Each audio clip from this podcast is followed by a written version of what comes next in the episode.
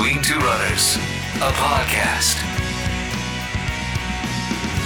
Let's get into the show.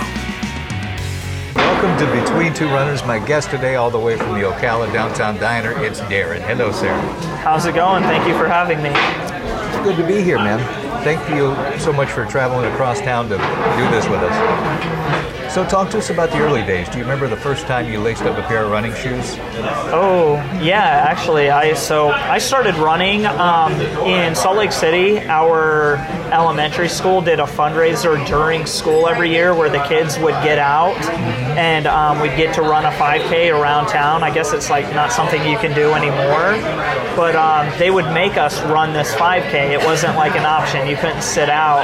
Okay. And I was pretty competitive. I wasn't very good at running at the time, but I was competitive, and I hated that my best friend won the race every time we went. So it kind of caused me to take up running just because I didn't like losing. Okay, so that's where it all started. That that competitive bug just kind of took over. Yep.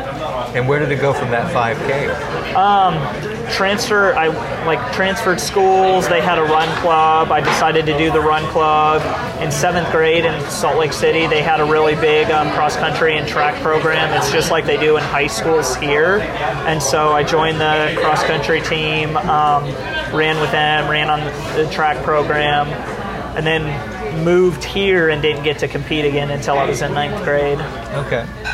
And how was the transition to Florida? Um, it was it was good. It was different because it was hot, Yeah. and it was a lot. Like in Salt Lake City, I got to run in the snow, and I liked it when it was cold. Um, and I was running times in Salt Lake City that I came here, and they seemed impossible because of how hot it was. So I was, you know, I wasn't great in Salt Lake City, but I could run a 6:30 mile and have no issue as a middle school kid. It took me probably three months to break eight minutes for a mile when I moved to Florida just because of the heat. All right. So after high school, where did you go from there? Did you continue running? Well, yeah, so in high school, I ran for um, Vanguard, which is the pretty good distance program in Ocala. Yeah. And I have to admit, I'm biased because I'm also a coach over at Vanguard now. Okay. Nice. But Full circle. Yeah, I um I signed to run for Embry Riddle, so I ran for them, but was in a car accident, so I kind of had to give up the kind of dream of competitive running.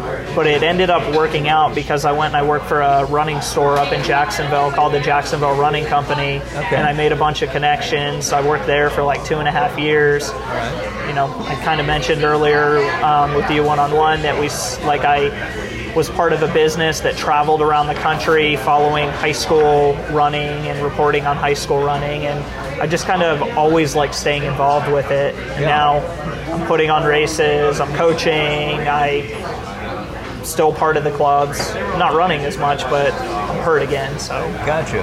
My first introduction to you was, uh, I guess, the Wednesday Night Run Club. How long has that been going on? That um, we so the Ocala Runners Club has always been like a big thing. I think it started in the '70s, but then it kind of fell off. Um, and so Oh, so it's been around since the 70s. yeah, so like five or six years ago, um, one of my friends, Adam, like you know Adam Truesdale, right? Yeah. He mentioned to me like we should start and try and just kind of reinvigorate the club. One of the biggest problems that clubs have is they'll start, but then there's no consistency. So you show up to a few, and then people get busy, and then nobody shows up. And he's like, we need to start something that happens in the same place every Wednesday night at the same time, and just say somebody's going to be there, rain or shine. And I think it was five or six years ago, and outside of maybe a hurricane, I don't think anybody's ever. I don't think we've ever missed a Wednesday. Okay. And that's been going on five years strong. And this has parlayed into some other avenues for you, running wise, such as uh, coaching. So you're coaching where you used to run. Yep. And how did you get into that? Well, my little brother, so when I moved back from Jacksonville after I graduated, my little brother was on the team. He was um, more so running to get in shape for wrestling than he was to be competitive. He liked running, but he just he had more of a talent for like the contact type stuff. and I was showing up for every practice because I ended up being his ride to most of the practices, and it just got to the point to where um, the head coach, who's also one of my best friends, was asking me, "Well, what do you think of this workout? What do you think of this? What do you think of this?" And it just got to the point where it was like, "Oh, this is an assistant coach." I kind of fell into it, and I never really walked away from it, and it's led to some cool like experiences. What are some of your highlights as a coach? I would like, I would say just all of these state championships that have kind of come out of nowhere. We um, we had a girl when I was like still kind of new into coaching. Her name was Elizabeth. She um, she unfortunately was like prone to injuries, so we she would run healthy for a few months and then she'd be hurt for a few months and it was something that we just couldn't figure out through physical therapy through like dumb down mileage we just couldn't figure out why she was getting hurt well her senior year she was our number two runner all the way up until I believe the regional um, cross country meet, and our number one runner was she was like one of the best runners in the state in her own respect. So regional meet, Elizabeth kind of comes out of nowhere, leads the race for most of the race, but it's a hard course. So head coach says, "Calm it down. Don't worry about it. You don't have to win this race. Let's just get through it. Next week's more important." So she ends up finishing second. Our um, normal number one, Audrey, finishes third, and some and a girl from um, Leesburg wins that race. Well, we go to the state meet the next week, and we have a race plan. We tell Elizabeth she likes to lead from the front. So we're like, you just get in the front, you dictate the pace. Audrey, sit in the back of the pack, of that first pack, and let's see what we can do. Well, going out of the woods at the um, state meet, Elizabeth had like a 50 meter lead on the pack, and in second place was Audrey. And it kind of it finished Elizabeth winning the state title, which nobody had any nobody had any like clue that she was gonna be there. Right. And um, Audrey ended up finishing sixth, but she just she was spent with 400 meters to go. She got passed by what five people or four people rather. So, but it was kind of cool. We go to a meet that nobody's giving us any kind of cred. And you see one of your runners who's been hurt most of the season finish first, and then your other number two girl finish um, sixth, and then on the track, Elizabeth ended up winning the two mile as well. So she ended up walking away as a two time state champion. That's pretty awesome. And then, you know, fast forward to today, our um, our 4x800 meter relay team defended their state title at UNF um, the first weekend of May, and now the kids are training for New Balance Nationals up in Greensboro, North Carolina. Not this weekend, but next weekend. And it's just kind of cool. It's like something Yeah. where you have all these kids that you saw before they were great runners. Now they're winning state titles, signing scholarships to run. yeah, kind of coming into their own. Yep. Now, having spent a good amount of time uh, on the inside of a running store, do you have some favorite shoes? How's your shoe collection these days? It's not as big as it used to be. I mean, I was I was always a big fan of Newton. Um, I think uh, I think though they kind of went a little bit too corporate and kind of lost um, some of the values that the people who were big Newton fans um, kind of followed. It seemed like it was more about making money than it was about putting out a good product. So I don't know if I'm allowed to say that, but that's kind of my feelings. Um, I got you. I've always been a big fan of Brooks and Mizuno. Uh, Brooks is, just makes like a great running shoe, and I, I know a lot of people that wear them now. And then Mizuno, I had a lot of respect when I was. Our store was one of the better, um, one of the better, I guess, sellers of Mizuno in the country. So when they had a down year on sales, the president of their company from Japan went and did a tour of the United States and went to different accounts to figure out why their shoe was not selling as well that year as they had the year before. And I'm like, you, I mean, Very Phil Knight's hands-on. not, yeah, Phil Knight's not the president of Nike anymore, but I couldn't see Phil Knight traveling to different stores like, why is my shoe not selling? Yeah. You know what I mean? So I, like I have a lot of respect because they actually care about their product Absolutely. and they take feedback from the salespeople. Like I, I wasn't managing the store then; I was just a salesperson, and I'm having a one-on-one conversation like we are right now with the president of Mizuno about why I think his shoe's failing, and he's taking notes. Wow. So That's got to feel pretty good. mm-hmm. So, Sorry.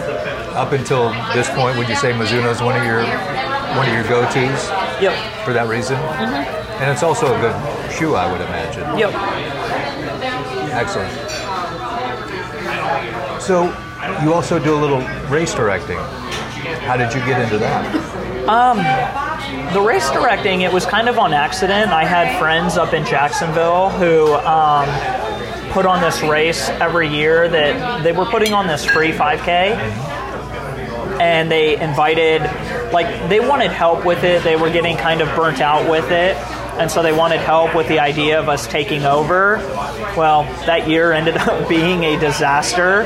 And it kind of goes into what I do now as well. The um, our shirt vendor just forgot to print shirts for us, and it ended up being just like a nightmare because although the race was free, people paid for T-shirts and they paid for them in advance to the tune of like 300 T-shirts. Oh. And our shirt vendor forgot that we had an event and we had paid him up front. So Just kind of took the money and ran. yeah, we call him and he brings 15 shirts to packet pickup. And we're like, we ordered 300. And he goes, oh, well, I'm going to go home and I'm going to print them tonight. Okay, whatever. We're just going to tell people their shirts are going to be ready for um, the day of the race. You know, no harm, no foul. Show up to the day of the race, and he's only printed another 30 shirts. So in total, we've received like 45 shirts. It was, you know, and just that kind of stress.